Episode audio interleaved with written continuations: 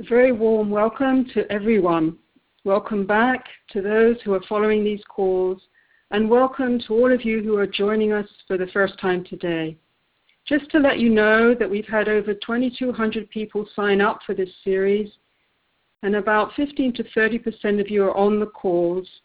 Some are calling in as a group, and people are calling in from the US, from Canada, from the EU, New Zealand, Italy, Finland, Ireland, UK, India, South Africa. So it's a, a wonderful representation of us as a global community. My name is Thanissara, and I'm the host and moderator for our conversation Mindfulness, Dharma, and Climate Action. It is our hope that these conversations here will encourage each of you to engage conversations on climate change in your own communities. But before we begin, I would like to also encourage your support for this series and for the ongoing work of Dharma and climate action through making a Dana contribution. This will help us to continue our work, and for that we need your support. You can do this through going on the One Earth Sangha website, going to support our work in the menu, and finding the Dana button. Thank you so much.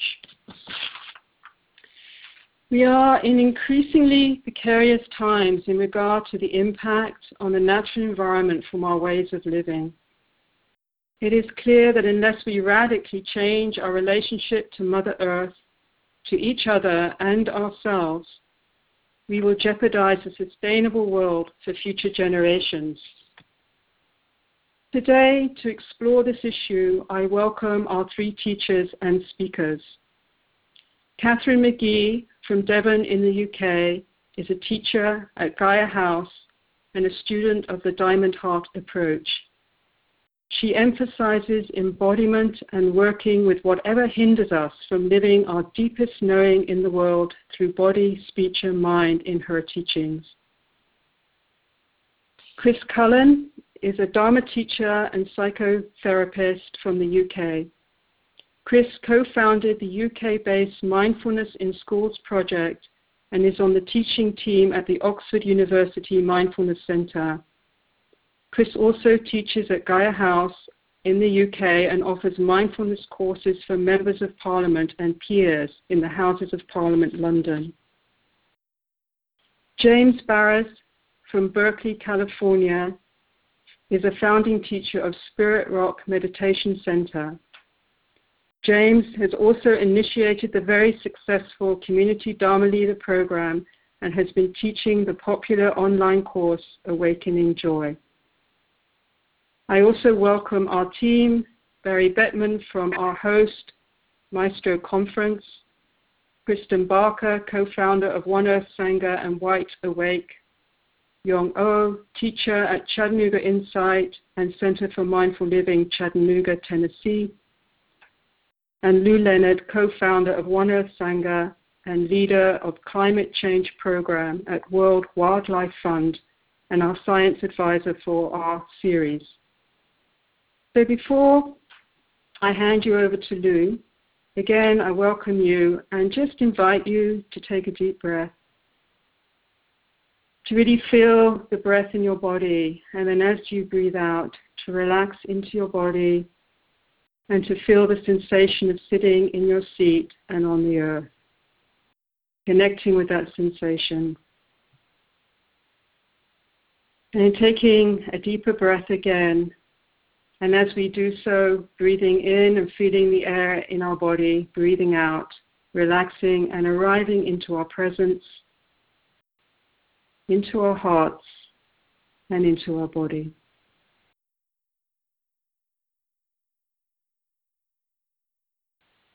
Thank you. So, Lou, please, if uh, I can invite you to say a few words, then hand us over to our first teacher, Catherine. Thank you, Thanissara, and hello, everyone. It's wonderful to be with you again today. I wanted to remind you all of the background paper that Priti Kanko and I have put together for the course. Um, we've sent that to you all a link to it in um, in emails that we've sent you so far. And if you'd like to um, if you'd like to access it directly from the website, you can do that um, at the One Earth Sangha website on the archive page, where each of these talks um, are, um, you know, are placed after uh, after we finish. Um, also wanted to remind folks that if you have some questions that you would like to bring into the discussion, feel free to um, email those to the email address questions at oneearthsangha.org. Um, and again, as a reminder, we're recording this, and we'll, uh, the recording will be archived um, in the next day or so uh, for those who aren't able to join um, in person, or if you'd like to listen to it again. So, so today we're going to, among other things, begin to explore a little bit of moving into action on, on climate change. And, you know, and the science research shows us that this can be one of the big obstacles for some uh, as they um, begin to move into this space because climate change can feel so big um, and so uh, impossible for individuals to um, to have an impact on. Um, and sometimes it even feels like uh, you know th- that no action is happening, and certainly not enough. So I, I, just want you to know that working on this every day, I feel those things uh, too uh, often uh, in my own heart. And um, but I but I can tell you that there is a lot going on right now, activity-wise, on on climate change. And um, uh, just on Friday, uh, as a sort of up to the minute update, world governments agreed to take the last steps to set up the new Green Climate Fund um, which will help support uh, vulnerable uh, communities and countries as they prepare for climate change. Uh, I expect to see a down payment of at least 10 billion US dollars pledged uh, next month um, to open up that Green Climate Fund and, and even see a pledge by the United States, which would be a, which would be uh, impressive. Um, but it's not just government action that matters. Individual action uh, really matters a lot. We, we need to look no further than the People's Climate March from last month to show what kind of an impact we can have as individuals.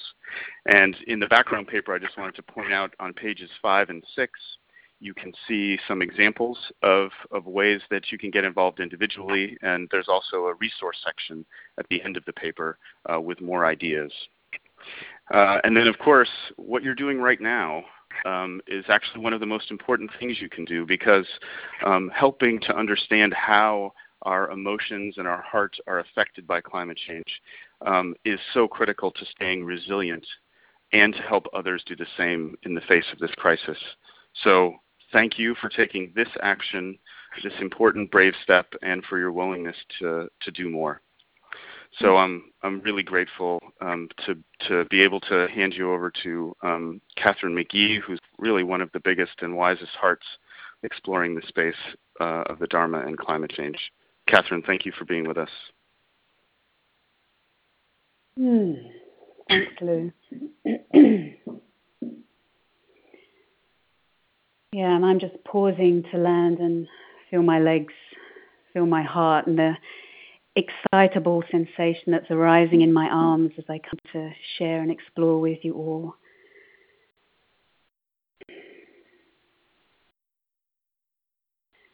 I'd like to bring to the conversation a question that I've been pondering that is helping me go deeper with the question of how to come into action. And the question goes something like this What is the meeting place of the silence of the sage and the passion of the activist. Where do they meet? And where do they meet in me? My love for the silent depth that we're invited into in our practice, where we can know what it's like to not be blown around by what arises internally in me and what arises externally and how to hold that with my love of conditions, my love of life, my love of what can arise internally and externally. The other way I'm holding the question for myself is how to hold the timeless refuge of the Dharma, really invited into that timeless knowing with a very real urgency in time. So, coming into action, whatever action we take, we know from the Eightfold Path and we know from our direct experience, if we investigate, that action always comes from intention. And our intention always comes from our view, right view, wise view, or, or not wise view, as the case may be. that right view, wise view heads up the Eightfold Path. One way I like to understand right view this really un- really helped to understand this by one of my teachers. Right view is that you are, I am, right now, here and now in this place, you are an open system. You're not a closed system, you're an open system. That everything we do affects everything else. There is no sealed unit no fixed entity that we can retreat into or push our way forward with. We are an open system. Another way of seeing this is that we sit at the interface of inner conditions, our inner responses, moment to moment to the world within us and around us. We sit at this interface of inner and outer, how the outer world meets the inner. And this is the meeting place. This is the meeting place that I want to reflect on and look a little bit more into just now. Because that's where we always are. Like right now, as I speak, if I take a breath, that's where I am. There's the inner conditions arising. There's still some kind of excitement and nervousness and um, tenderness in my heart meeting the knowledge in my head that, wow, I'm sitting here with a lot of people. I can't see them, but I'm sitting here with a lot of Dharma friends who want to listen and look into these questions. And as I say that, my heart softens, some of the nervousness relaxes.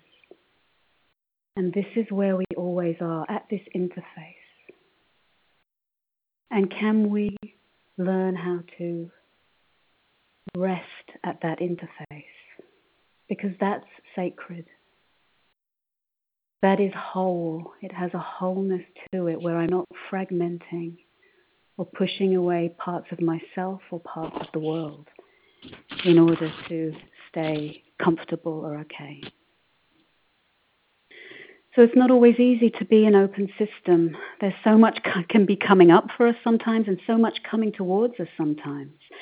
So we have our practice for stabilizing and grounding to not be blown around. But it's not easy. We're not a fixed entity, this open system. It's sensitive, it's responsive, it's easily impacted, and we deeply feel.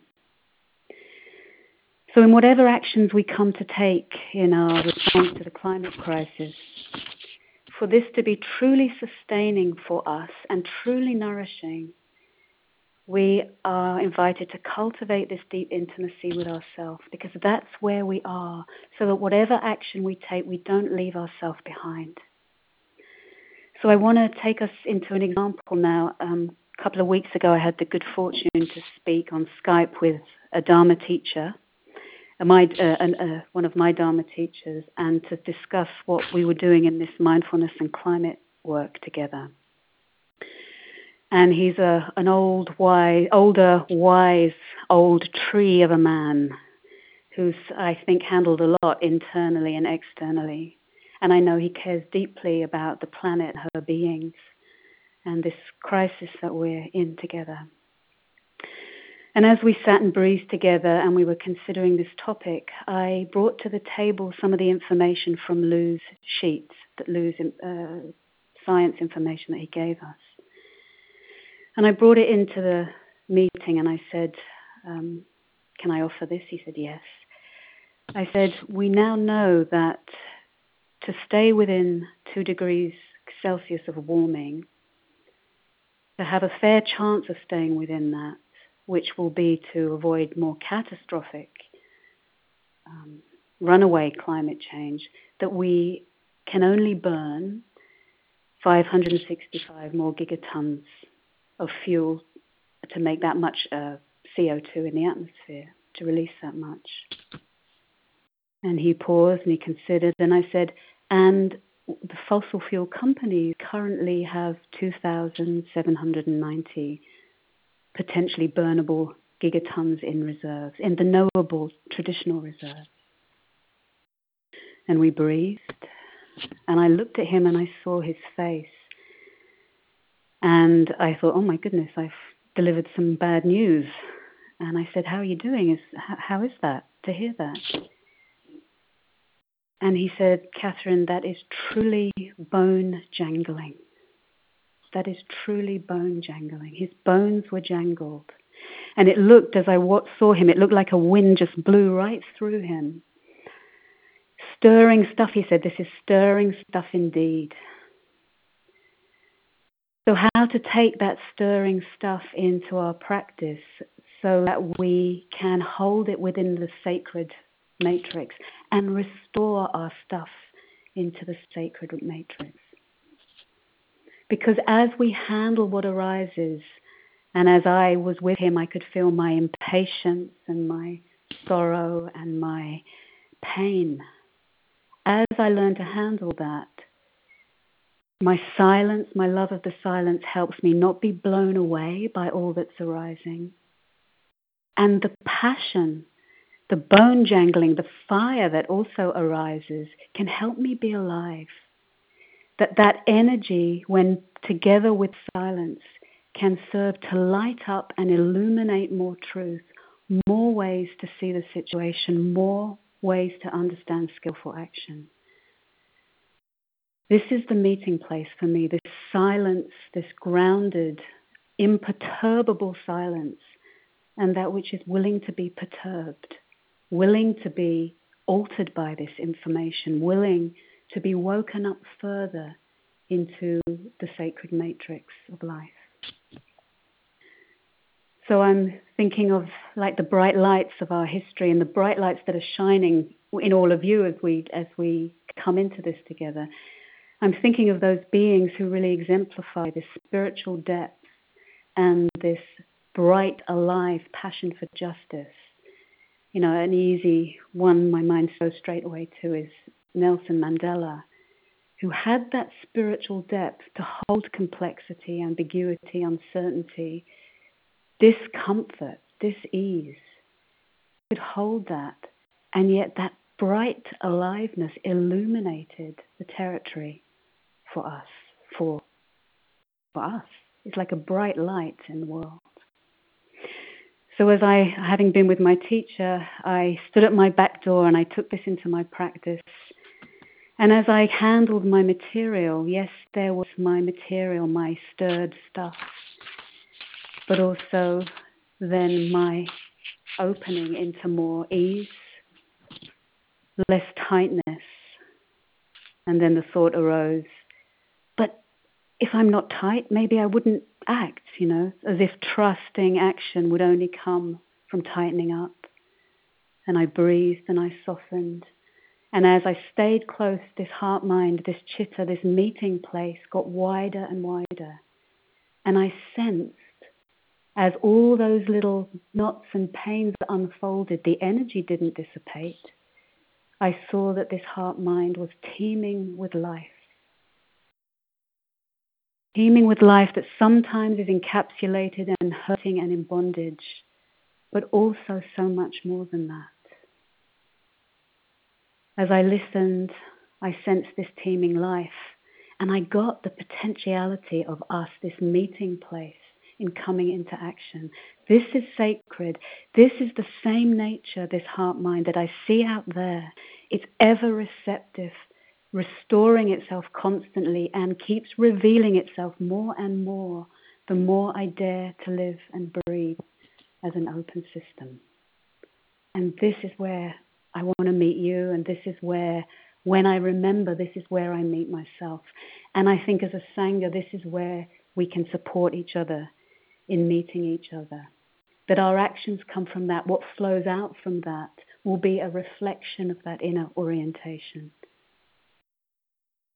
that was urgent as our awakening is to a responsible and cooperative relationship with each other and the biosphere for the continuing of life, it's also essential if we are to remain human and let our human nature unfold its riches. So that's where I want to leave you um, as, as we move to Chris and move into action. Thank you so much.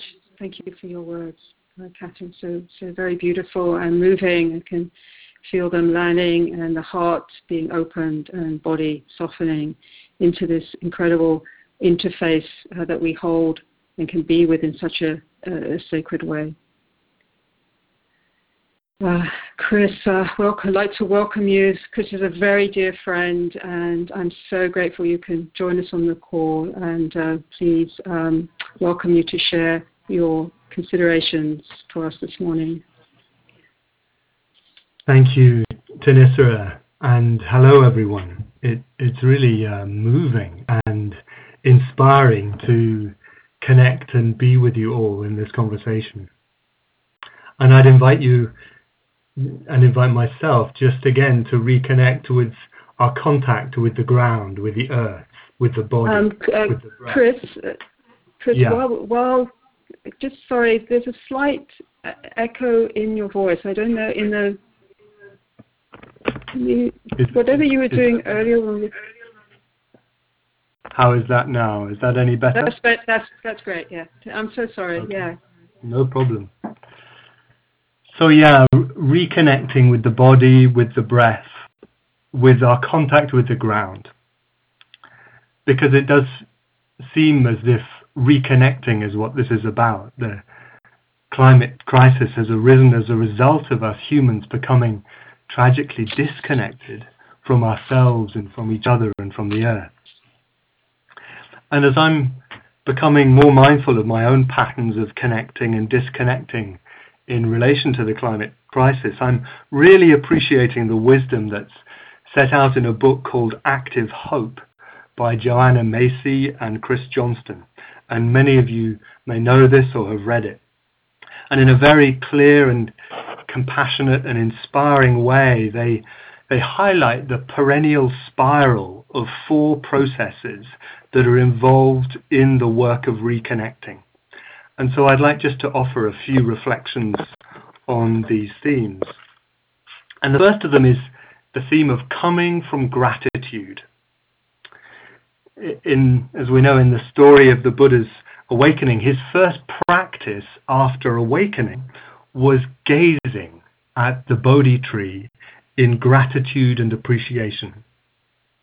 And what a profoundly resourcing and healing and reconnecting practice this is, learning how to open our awareness and our senses to receive with gratitude the presence, the gift of a tree, of a forest, of a city park, of a garden, even of a plant in our homes.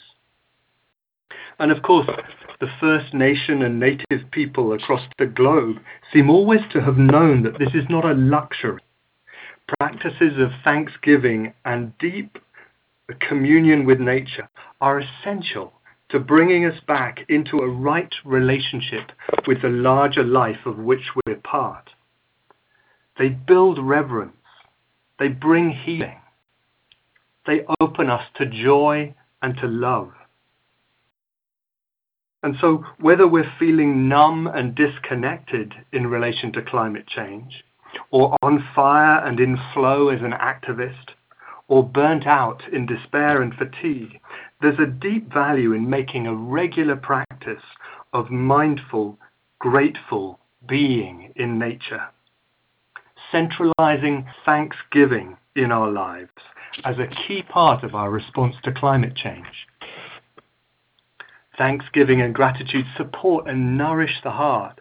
They remind us of our deep belonging and they also help to develop our capacity to honor our pain for the world. And this is the second of these themes in the spiral, opening to the personal and collective pain that we hold for what human beings have done and are doing to the biosphere.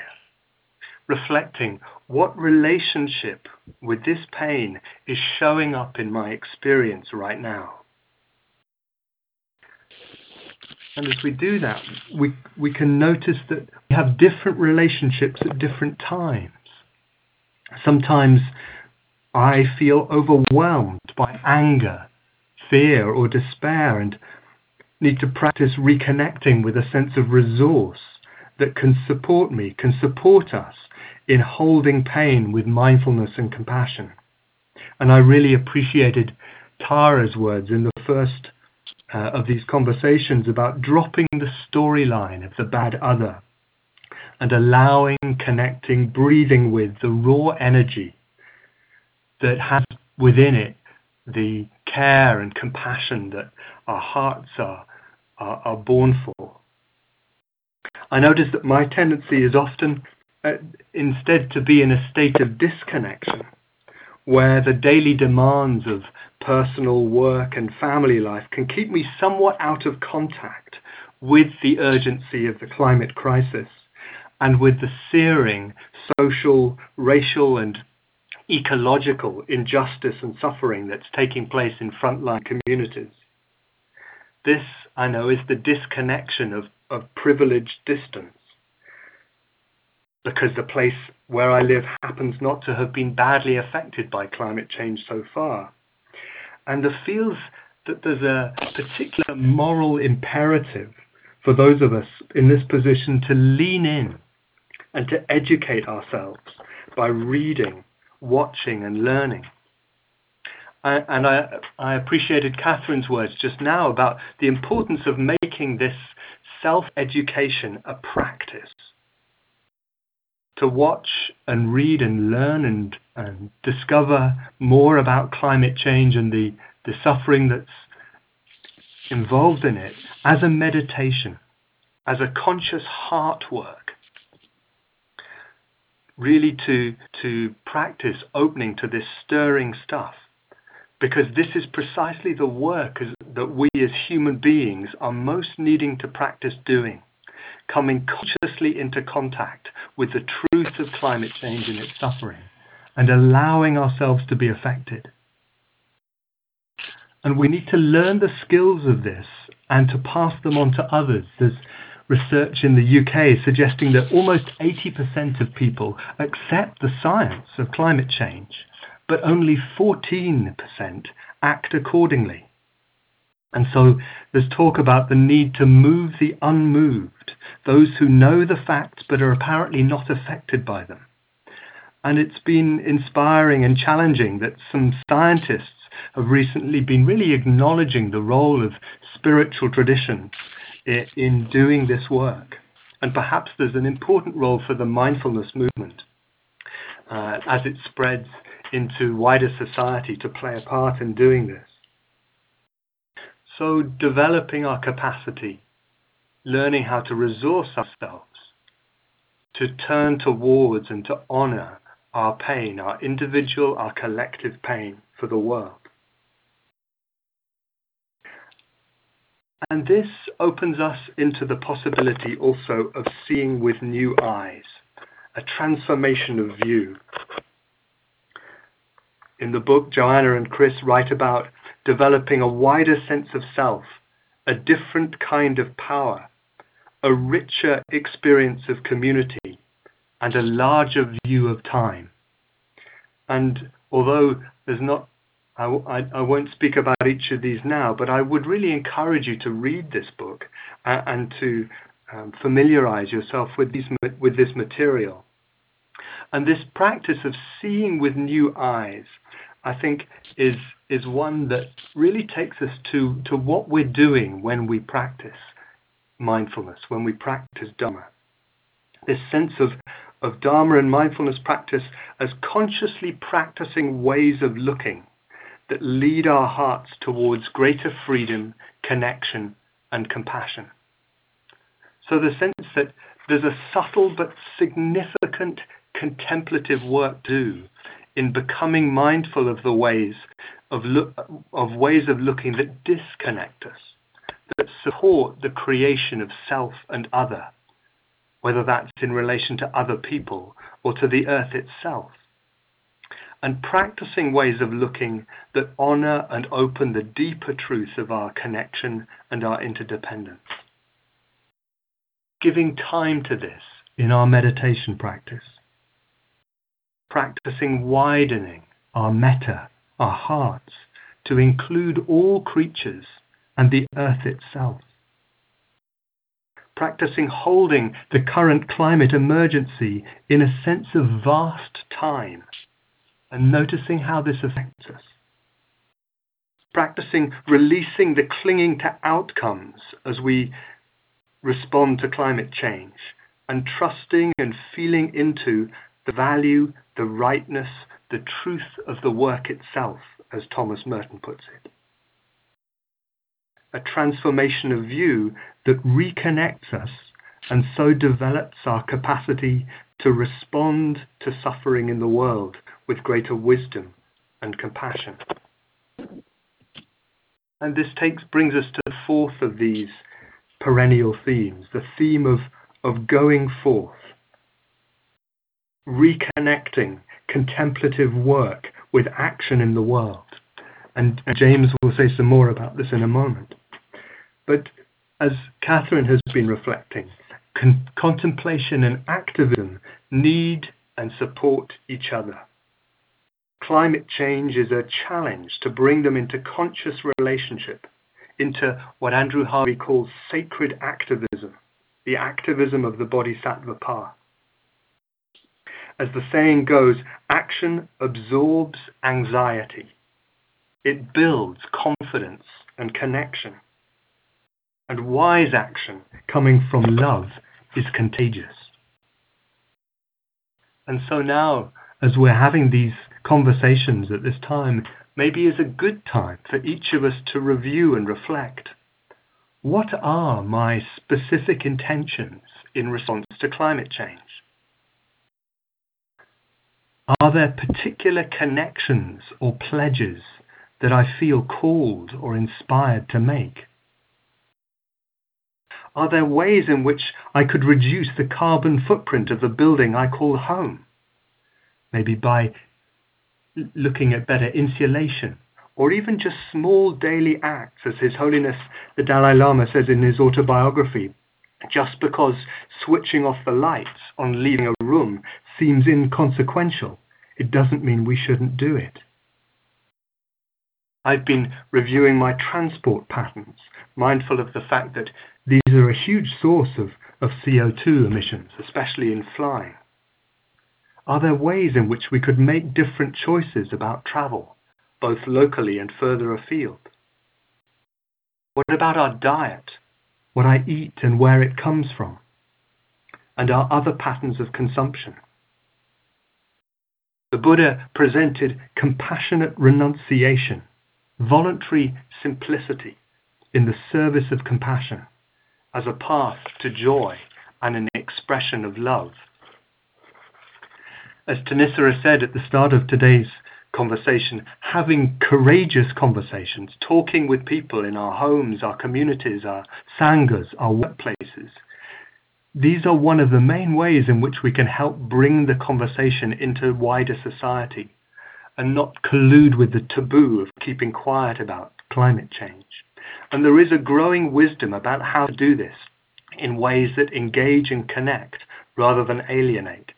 I appreciate the work of George Marshall and the Climate Outreach Information Network here in Oxford in the UK on this. And what uh, the science seems to be suggesting, and both Lou and, and uh, Catherine have referred to this, is the biggest leverage we can have in helping to prevent runaway climate change is in helping to build political momentum locally nationally and internationally to help keep fossil fuels in the ground. And this points to the importance of encouraging our councils, our churches, our universities, our arts organizations and governments to divest and change their relationship with the fossil fuel industries, seeking to replace fossil fuels with more sustainable sources of power. And of course, this is not about creating more us and them thinking. All of us in developed economies are involved in consuming fossil fuel um, products. And But what this is pointing to is the sense that this is a systemic problem that we all need to take action on to help move us to more sustainable ways of living. Mm, and so, wonderful. as we as we contemplate the dharma of climate change, as we absorb what it's teaching us, as we seek to respond with wisdom and compassion to its challenge, as we hear its call to reconnect with ourselves, each other, and with the earth.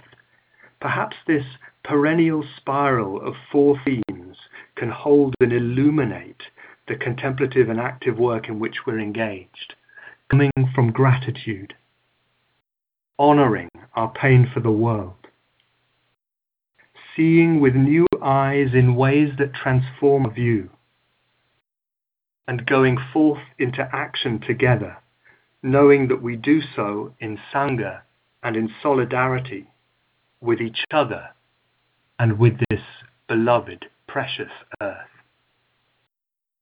That's so tremendous. Thank you so much, Chris.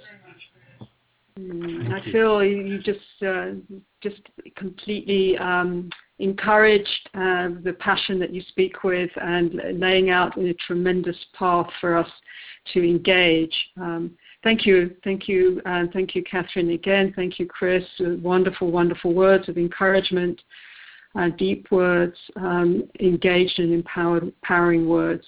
I'm very, very thrilled that also James Baraz is uh, with us uh, today to continue uh, the last part of our teacher input. Uh, James, welcome and thank you for your input.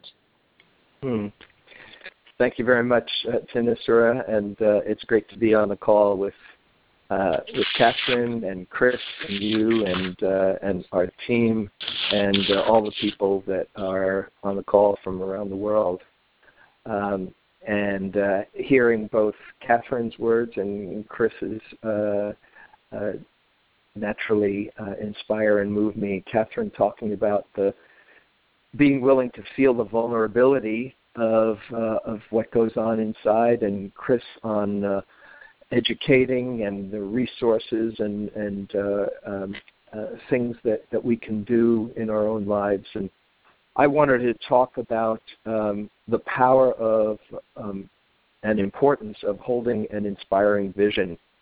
Um, because uh, for me, uh, if my inspiration is not there, then I feel uh, discouraged and, and uh, defeated. And, and as part of Dharma practice, to see how I can and we can uh, acknowledge suffering and uh, transform it through wisdom and love uh, as a as a vehicle for awakening, as uh, Thanissara said it uh, at the beginning, and uh, I know uh, some of you know I, have been teaching about happiness for for some time, and uh, was enjoying seeing Dharma as a path of happiness for for many years. Uh, but then in my own experience, uh, I was kind of stopped dead in my tracks when I uh, read Bill McKibben's book Eaarth, which I highly recommend, Eaarth, E A A R T H, uh, oh, about four years or so, I, I, I guess.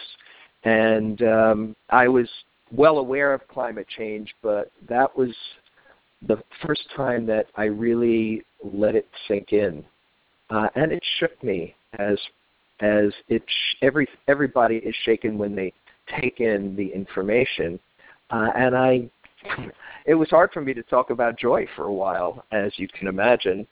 Uh, and I um, really had to let it absorb for oh about a year, a year and a half to just feel all the pain and and wonder, well, God, what can what can I do? What can we do? And then I uh, realized that um, this is my Dharma practice. Besides the uh, the, the caring about the world, how can I take this on as my practice and not be overwhelmed with it? So um, I want to share that a little bit with you and, and hope that uh, besides taking it as a Dharma practice where you open to the suffering, that uh, the Buddha's words are about moving from suffering to the end of suffering and to uh, to real peace and happiness inside, and to work for that. Um, in uh, in one of the the discourses, uh, the Buddha says, uh, "Whatever one frequently thinks and ponders upon, that becomes the inclination of their mind." And as I was frequently thinking and pondering upon how there's no hope and uh, we're doomed, and uh, uh, it became more and more a, a kind of discouraging um, a way to hold it. And uh, as I realized I need to hold an inspiring vision uh, and to find my inspiration wherever I can, because otherwise we're, we're subject to what uh, neuroscientists talk about as a confirmation bias, that everything we see will be uh, confirming our belief.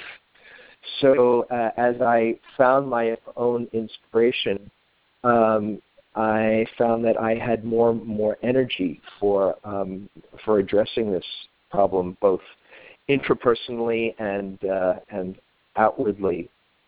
And I um, I did one one thing that I was inspired by uh, was Bhikkhu Bodhis. I'll share a little bit about my own inspiration and then and then share uh, my personal uh, reflections. Bhikkhu Bodhi's uh, beautiful essay, "A Challenge to Buddhists," where he says, "The special challenge facing Buddhism in our age is to stand up as an advocate for justice in the world, a voice of conscious conscience. This, in my view." is a deeply moral challenge marking a watershed in the modern expression of Buddhism. So it seemed like, oh, this is what we're called to do, and I want to be a part of that. And then I got my inspiration uh, from um, Andrew Harvey, who was uh, um, who wrote a, a beautiful book called The Hope: A Guide to Sacred Activism, and he talks about this uh, this uh, dilemma that, that we're all facing, that the world is facing, as a dark night of the species, just as our own Dharma practice, uh, anybody who's done some, uh, some deep work knows that we often need to pass through a dark night of the soul, uh, as it's sometimes talked of in, in Christian terms, where we face our deepest fears and uh, somehow transform them, come out the other end to a great awakening.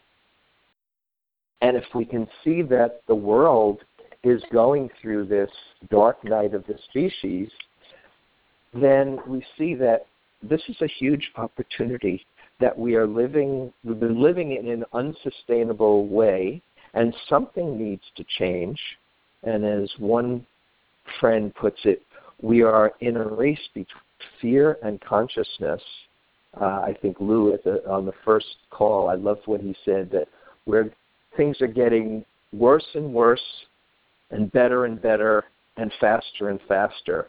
And that pretty much uh, sh- uh, uh, articulates this challenge that we're in. Um, and so going through this together, this is a, an opportunity for a great awakening and as I think about that, I also reflect on uh, Arnold Toynbee's statement, the great historian, who said uh, that he thought, looking back, that perhaps the most important development in the 20th century would be Buddhism coming to the West. That's amazing foresight, uh, but it's possibly so that whether you call it Buddhism or the Dharma or consciousness that seeing ourselves in a bigger picture of interconnectedness, seeing, understanding actions and consequences, understanding uh, the the possibility of of a worldwide um, deepening of consciousness and caring. Uh, this is what we have to offer. So when I think about it in in that way, then uh, it's kind of exciting that oh my goodness, we are uh, conveyors of that attitude and that principle, and it's up to us to hold something um, in a in a positive positive possible light. Uh, somebody else who I've been inspired by is a, a, a fellow named Bob Doppelt, who works with the Obama administration, and he's a, a, a longtime Dharma practitioner. And we had him come and speak to the International Vipassana Teachers Conference, uh, and was really a, a, a great um, uh, key player in helping us come out with uh, the Dharma Teachers Climate Change Statement. And he said, uh, at, at, one point, I said to him, Bob, uh, it's so wonderful that your your Dharma practice and your sustainability work have come together. Uh, synchronous, how fortuitous. And he looked at me and he said, James, the Dharma holds the key to this. And I realized, wow, this is one of the leading sustainability experts saying the Dharma holds the key. What can we do to more and more articulate these teachings and have a voice for consciousness? So I get encouraged by that, and then also seeing how quickly things change that we don't know. We have no idea. Sure, I don't want to be naive and and say, "Oh, everything's going to work out just fine." There's, it's quite possible that uh, there's not time to change uh, the the direction so that there's going to be deep immense suffering, but you don't know, and things change so quickly. I'm thinking about same-sex marriage uh, in the last 10 years, how the conventional wisdom has changed, or even climate change in the last 10 years, even the last two years. I was just seeing that there's, there's two Senate candidates recently who were climate deniers who now have changed their, uh, uh, their platform, realizing that that's not going to get them elected. That kind of shift uh, in the conventional wisdom that changes the, the people in power seeing, oh, it's no longer okay to deny climate reality, that can make things change very quickly. Or the divestment movement, as, as Chris mentioned, that the Rockefellers uh, and Stanford uh, starting this whole or being part of this huge divestment movement. Uh, I was reading that a 7% shift uh, I read one place a 7% shift and another a 10% shift in the population is what's needed to shift the conventional wisdom in, uh, in, in general. So you don't have to change everybody. You just have to uh, work on or convey to those who are open to change. Because most people, once they once they hear, oh, this is how I'm supposed to think, okay, now I'll I'll go along with that.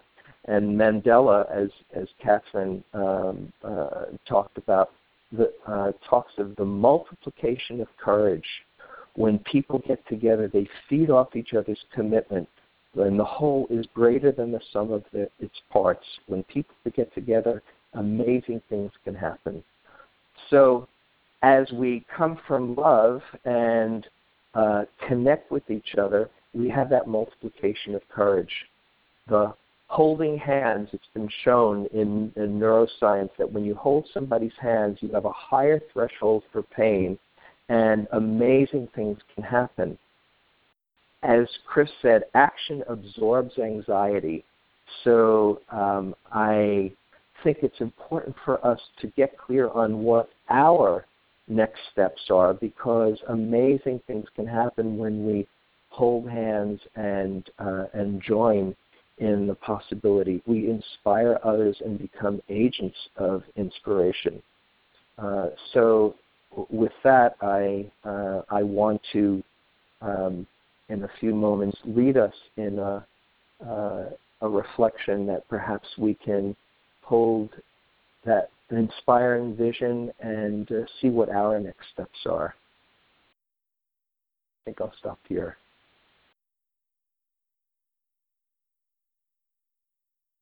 Um, to to have this sense of transforming what is actually over, an overwhelm actually into the, the, the, power and the opportunity in the moment, um, the urgency, the power, and the possibility of moving together um, into action and into response. So, as James says, he will be guiding us into a reflective inquiry that we'll be doing in our small breakout groups that we'll be moving into just now. And Kristen and Barry will help guide us through that process. Uh, but I just want to encourage you to actually really take the, the, the, you know, the opportunity to enter a group and to engage this inquiry together. If you feel you don't want to, that's fine. Then I encourage you to stay with the process of the call. You can meditate and you can write down your response to the inquiry reflection that James is going to lead us into to see how where's your heart? What is your heart saying in response to what we've heard this morning, in response to this overall enormous and pressing and powerful situation that we're now in? Of climate change, and also if you are in a group, to really um, encourage us to support each other, because this is really what, what it's about now. So, um, Kristen, please, if you could give us the practical information to going into the breakout groups, and then James will uh, give us the inquiry uh, um, piece for us to explore together. Great. Thank you, Thanissara, and hello, everyone. Uh, we are excited to carry this forward into Sangha, supporting you and connecting with others on the call, exploring this inquiry that James will give to us in a moment.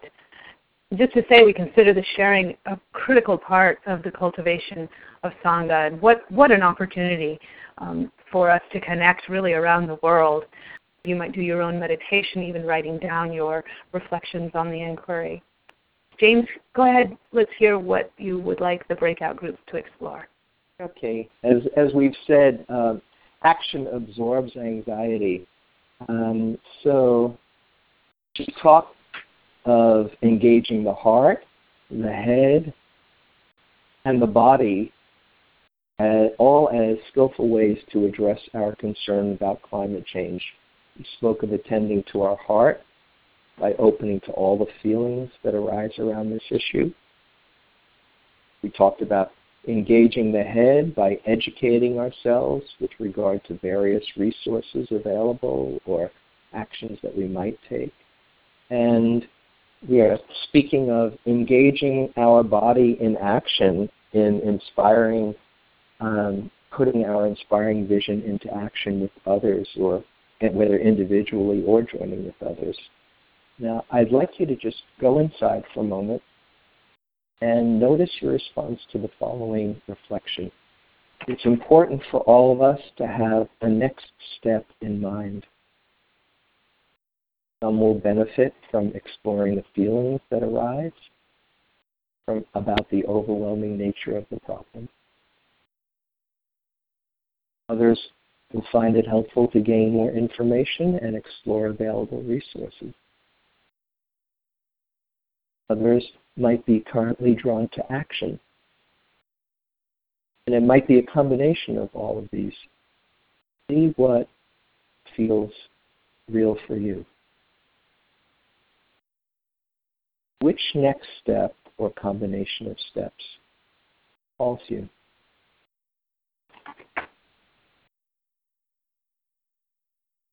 Thank you. Thank you, James. So, uh, which next steps? Wait. And uh, wait, I'm, let me just finish here. Now imagine what it would feel like if you take this next step and how it feels in your body, in your mind, in your heart.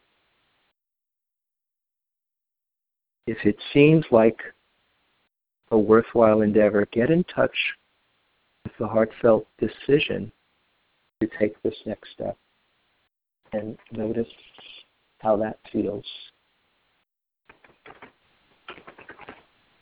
Now, share what might come up in your reflection with your breakout group and taking the support of others and as you hear them and support them as well.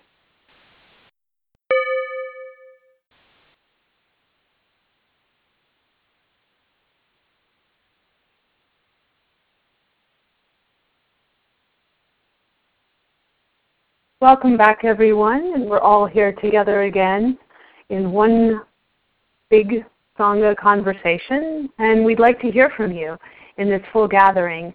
Anything that you'd like to share from the reflection that James offered from your breakout groups or from your own meditation.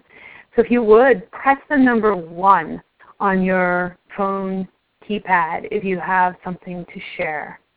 And I will ask, uh, with so many of us on the call, we would ask you to share from the heart and keep it relatively brief so that we can get to as many of you as possible. And then I'll invite the teachers uh, to respond um, where that feels right. Very good. So it looks like you have responses. So um, yeah, let's start with Kirk. Uh, Kirk, what is what would you like to share into this whole group?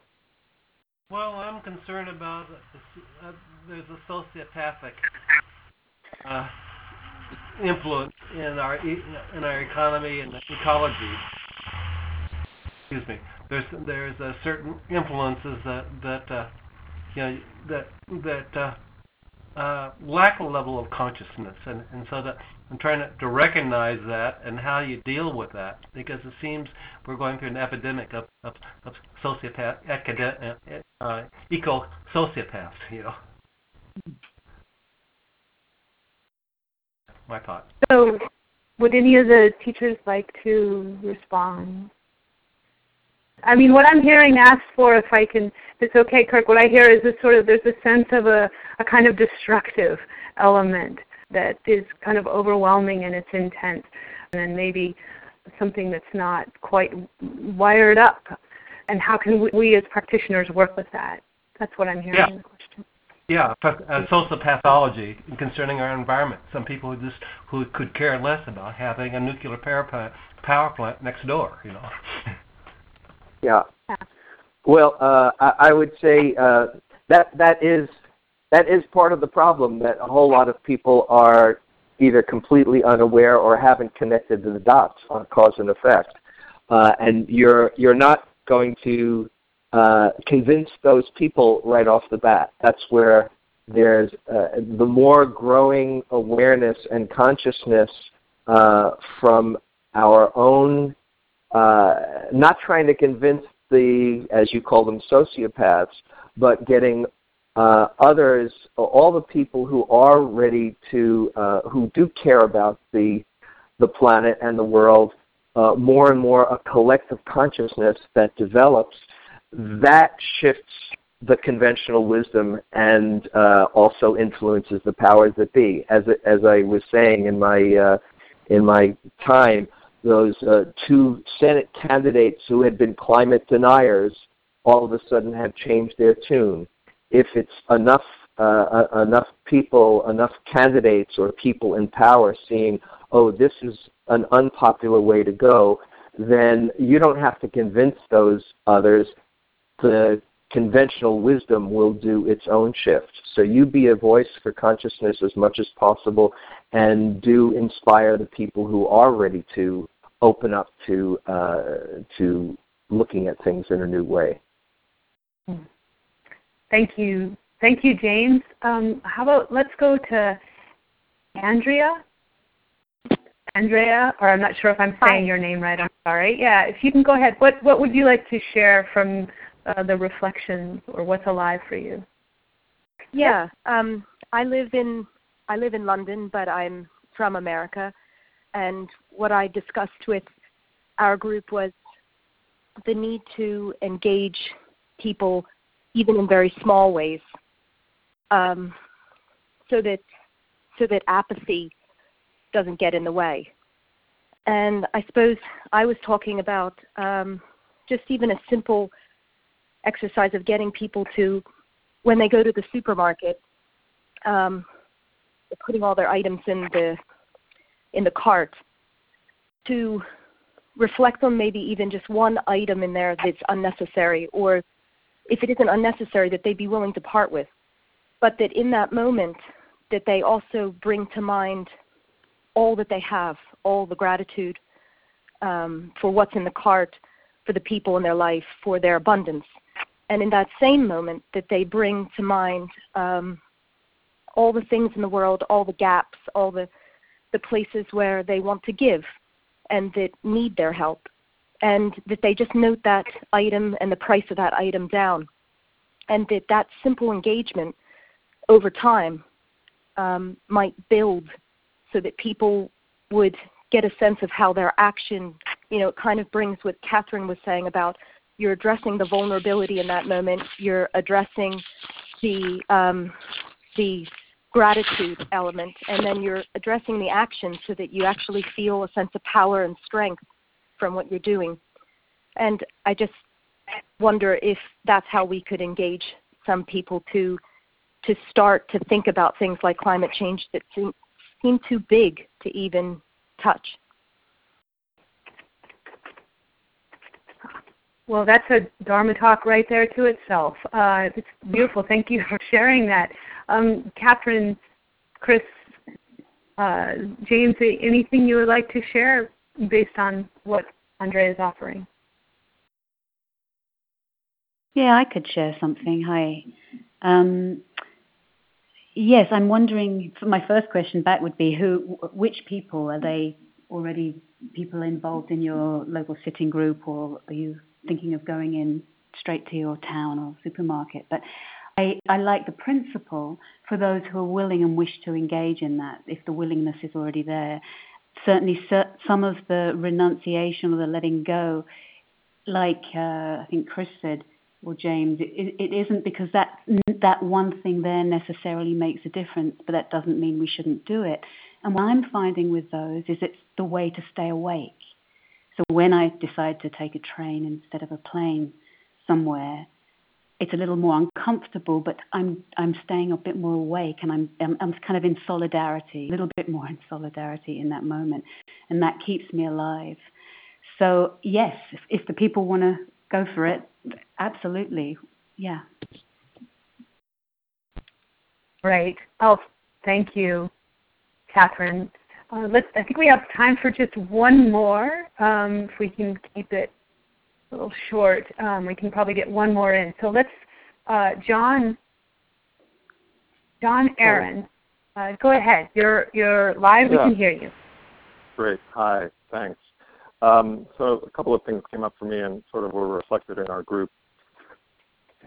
The one thing that, that gives me some sense of confidence, and I think Chris and James both addressed it, and I know Thanissara has, is that um, just you know knowing that my individual actions are not mine alone that you know that my neighbors and and you know people in my building people in my sangha people elsewhere are all doing the same thing and those things all do have an impact. Um, that said and I, I guess i'd mostly want to hear from chris on this is it seems to me that if somehow our actions or somehow we can reach make a tectonic one tectonic shift that is a Koch brother or the head of ExxonMobil or whoever, these people are not, they may be deluded, but they're not unintelligent. And they, they know full well what the impacts of their actions are. If somehow a shift can be made on that level, then one of those shifts would have a massive impact throughout. And you know what we can do to make that happen is what's frustrating because you know it's not easy to reach people like that, and and while James was talking about the kind of 10% shift in the population, you know, there's still this frustration of just seeing what the destruction that these companies are doing and recognizing that if they would only shift, everything else would shift. Mm, yeah, it's a really great question. Chris, we, we don't have a lot of time, but I'm wondering if you can reflect on what John is, is proposing. Well, I really appreciate what you're saying, John, and I, it just seems to me that these these uh, big institutions are also vulnerable. They're vulnerable to what people, you know, they depend on us as consumers and on what we think of them. And it feels as if what we need is a growing mobilization of public opinion that starts to regard these big companies in the way that we've uh, regarded we've come to regard tobacco companies you know where where we we we just see them very differently now from 20 years ago. And that if we can through our conversations and our work help each of us to to shift the attitudes then then this is how we can engage and influence these big seemingly impregnable organizations Oh, that's that's fantastic. Thank you so much. We're going to begin our wrap up now. Thank you, Kristen. Thank you to our teachers. Um, I just take a breath because it's just so full and so rich, this conversation, and I'm so, so grateful. We're also grateful for all of you participating because we know that it represents uh, others that are not actually online but will hear the conversation and that are engaging and are engaged. So much, much gratitude to everyone. Now, before we just uh, finish, I'd like to also just mention that we do have the Facebook group that you can access through One Earth Sangha to continue the discussion and um, to also just ask uh, Barry if you would just uh, give us a minute on Maestro and uh, let us know about Maestro, which, which is our host for these co- conversations. Sure. Can you hear me okay? Yeah, great, Barry. Go for it. Great. So thank you. Uh, I'm the call driver for today at Maestro Conference provides leading industry teleconference features uh, like being able to mute people, raise your hands, do breakout groups. If you would like um, information about Maestro Conference, simply press 1 on your telephone keypad. Maestro will be gentle and send you some information about the features and benefits of their service, including a, a free trial. So if you're interested, just press 1 on your keypad. Thank you. Thank you so much. And I'd like to uh, invite you all back to our uh, fourth conversation, which will be next Sunday at the same time when we host Chaz Di Capua, Bonnie Duran, and Vinny Ferraro. And uh, we'll continue um, on uh, Facebook, as I say. And uh, again, thank you so much. And uh, Catherine, please could you, can I invite you to finish us today with a sharing of blessing? Thank you, Thanissara.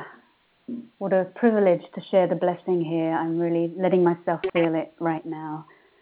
So if you will breathe, sense your feet on the ground. Take a breath through the heart mind, this sensitivity, this intelligent, receptive, ever regenerative quality.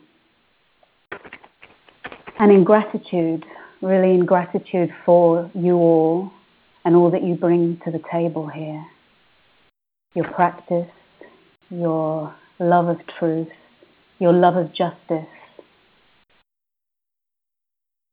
to all the people who have been involved in setting this up and all the different qualities you bring. We're all so different in with such different gifts and qualities that we all bring to the table in gratitude and in blessing. And may this blessing of being in Sangha, of the awake and timeless refuge, may this be for the welfare of the many for all beings to the north, to the west, to the east, to the south, above and below, without exception. Those that swim, those that crawl, those that fly, those that breathe, those that are human, all of us, wherever we are right now. May all beings receive the blessings of our good intention and our continuing work together. May all beings be free from suffering. Hmm. Thank you so much. It's beautiful. And again, thank you to everyone. And uh, goodbye for now. And uh, see you and listen to you and share together next Sunday.